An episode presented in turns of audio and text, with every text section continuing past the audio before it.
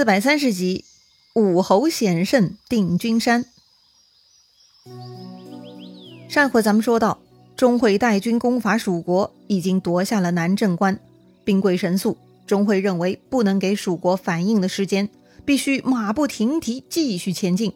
接着呢，他派前军将领李府带一路人马去攻打越城，护军荀凯带人去攻打汉城，钟会自己呢带大军攻取阳安关。此时呢，阳安关上的蜀军守将是傅谦，钟会大军打过来了，该如何应对呢？傅谦身边的副将蒋叔就提议了：魏军人多势众，势不可挡，不如坚守。但傅谦啊不以为然，魏军远道而来，必然疲惫困顿，虽然人多，但也不足为惧。傅谦说了，如果不冲下关去应战，那么附近的越城、汉城就危险了。看傅谦坚持要以卵击石。蒋叔呢，默默不语，但是心里就开始盘算了哈。就在这个时候，下面来报说，钟会大军已经杀到关前了。傅谦、蒋叔上关查看，果然呢，关下领军的就是钟会。钟会呢，扬鞭大喊：“这次我统军十万到此，你们不如早早投降。若是投降，保你官位，按现有品级升职留用。”若是执迷不悟，破关之时，玉石俱焚。钟会这话呢，很蛊惑人心的。傅谦大怒，这就准备冲下去，要跟钟会大干一场。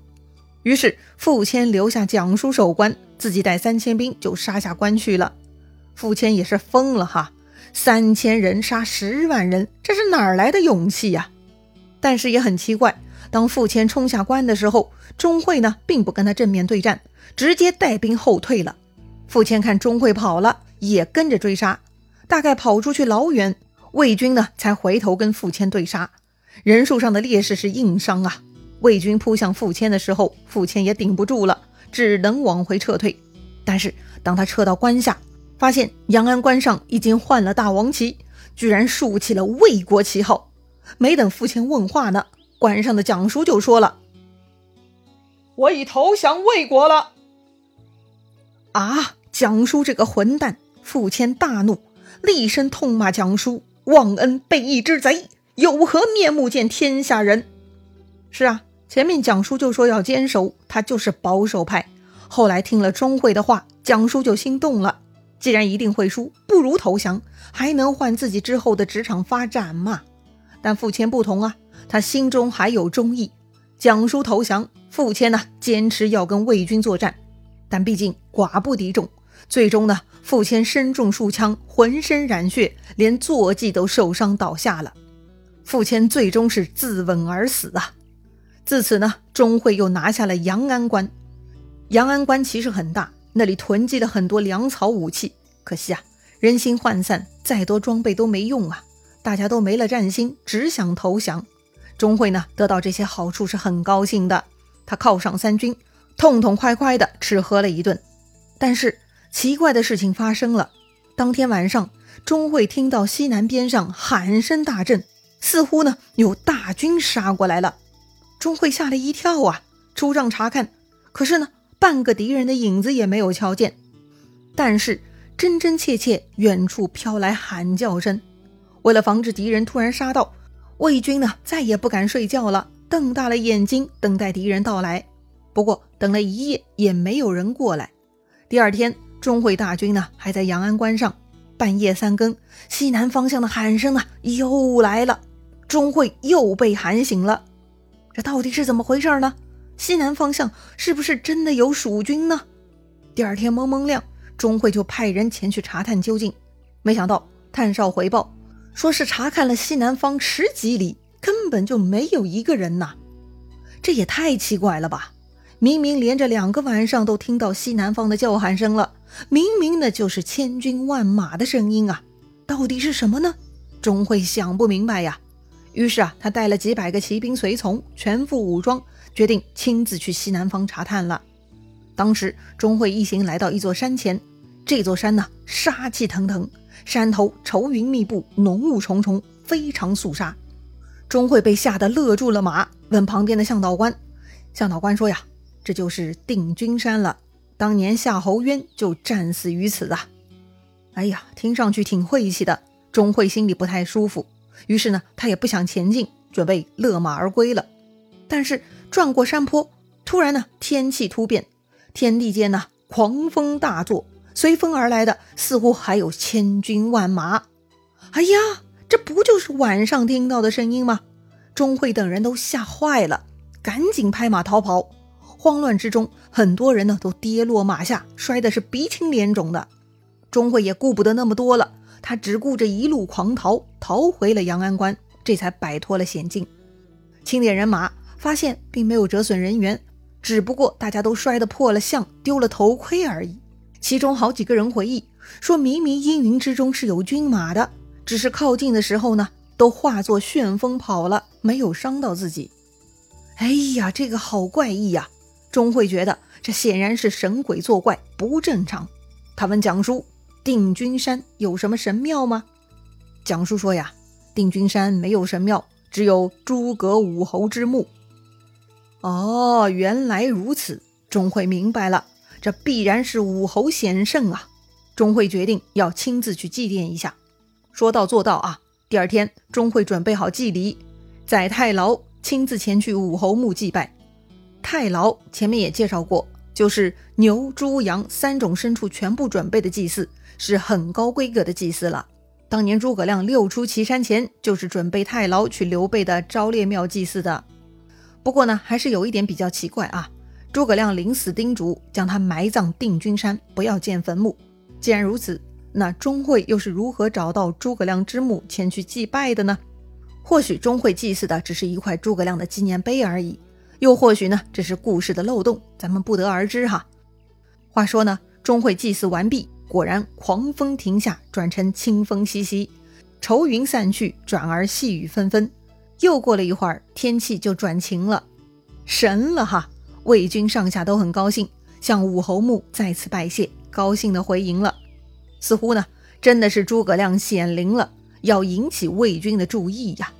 那诸葛亮的神灵闹了几天，难道只是为了要点祭祀吗？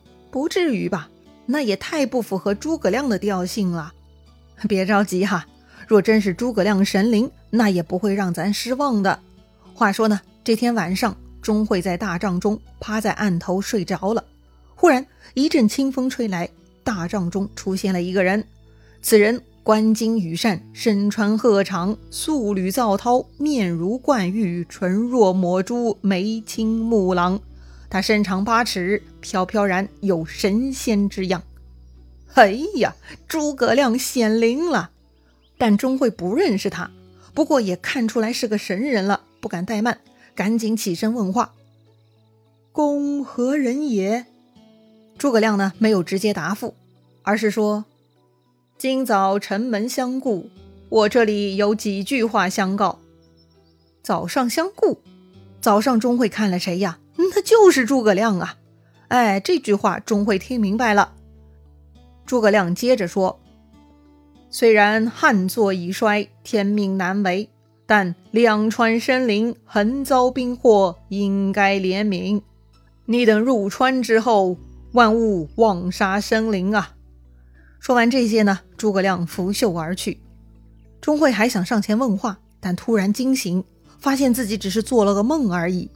要说呀，诸葛亮特地来托梦给自己，钟会觉得这是非凡的缘分。虽然处于敌对的国家立场，但对于诸葛亮的个人崇拜呢，还是有的。钟会立刻下令，在前军竖起一面白色大旗，上面写着“保国安民”四个字，安抚百姓。同时下令，任何士卒不能随意杀害百姓，若妄杀一人，都要偿命。听说钟会这个军令，士兵们还没什么反应呢，汉中人民已经高兴坏了。就像迎接亲人一样，全部跑出城去跪拜迎接魏军的到来。钟会呢，一一抚慰，对百姓是秋毫无犯。哎呀，不得不感慨呀！诸葛亮活着的时候，辅佐刘备父子为实现大汉王朝恢复统一而奋斗，目的呢是为了百姓太平。当然，他的这个愿望并没有能够在他活着的时候实现。诸葛亮死后，蜀汉是彻底不行了。如今气数已尽，不能再勉强。这么一来呢，诸葛亮的底线还是老百姓，所以呀，诸葛亮要显灵，嘱咐新的统治者一定要善待百姓啊。这一段呢，后人有赞诗哈：数万阴兵绕定军，致令钟会拜灵神，身能决策扶刘氏，死上遗言保蜀民。哎，大事不可逆呀，想来也是很心酸。要说钟会长驱大进，蜀国难道真的就没有抵抗了吗？当然不会，还有姜维呢。不过姜维还在榻中，对付他的呢是邓艾大军。邓艾啊，派出了好几路军马进攻榻中的姜维，其中率先到达的是天水太守王齐。姜维与王琦两军对阵，王琦呢出马大喊：“这次我军大兵百万，上将千员，分二十路而进，已到成都。你不思早降，还想抗拒？”怎么如此冥顽不灵，不知天命呢？姜维才懒得理他。一听这话，姜维大怒，他挺枪纵马，直取王琦。两个人对战不到三个回合，王琦大败而逃。姜维紧追不舍，驱兵追杀了二十里。这个时候呢，突然听到路边金鼓齐鸣，喊声大震，冲出来一支魏军，扛着大旗，旗上大大的写着“陇西太守千红”。哎，这就是邓艾派出的右路军了。千红无名鼠辈，姜维根本没把他放在眼里，三下五除二杀的千红部队呢也开始奔逃了。然后姜维继续追击，一路又追了十里。这回呢遇到了邓艾主力了。姜维遇到邓艾，这回与之前不同了，是邓艾前来进攻姜维。两下呢也没有废话，直接开打。姜维虽然已经打了很久了，按说也累了，但此刻看到邓艾呢，姜维精神抖擞，完全没有胆怯。冲上去就跟邓艾对打，两个人对战了十几个回合，不分胜负。但就在这个时候，蜀军后方传来锣鼓声音，又怎么了？姜维躲过邓艾，跑回后方查看。这时后军报告说，蜀军在甘松的很多营寨都被魏军的京城太守杨兴给烧毁了。姜维大惊，甘松营寨被袭击，姜维不能不管呐。可是姜维分身乏术，怎么办呢？最后，姜维决定留下副将继续扛着姜维的旗号与邓艾大军对战。姜维本人带一波军马趁乱离开战场，冲向甘松。要说呢，冤家路窄，半路上姜维还真的遇上了杨兴。杨兴不敢跟姜维交战，立刻钻入山间小路逃跑了。姜维对他却紧追不舍，一路追了上去。其实杨兴也不是吃素的，他逃进了山路，找到一个好地方。借山上岩石掩护，他带人埋伏下来了。等姜维追上来的时候，杨兴下令手下将山上的木头、石头全部往下丢，就这样阻断了姜维的前进。看样子是没有办法收拾杨兴了，姜维只能退兵，再回头去找自己的副将率领的另外那些人马。可是啊，那些人已经被邓艾给杀散了。这会儿姜维回来呢，就被魏军大部队给包围住了。哎呀，虎落平阳了！难道？姜维就要死在此地了吗？故事很紧张啊，下一回咱们接着聊。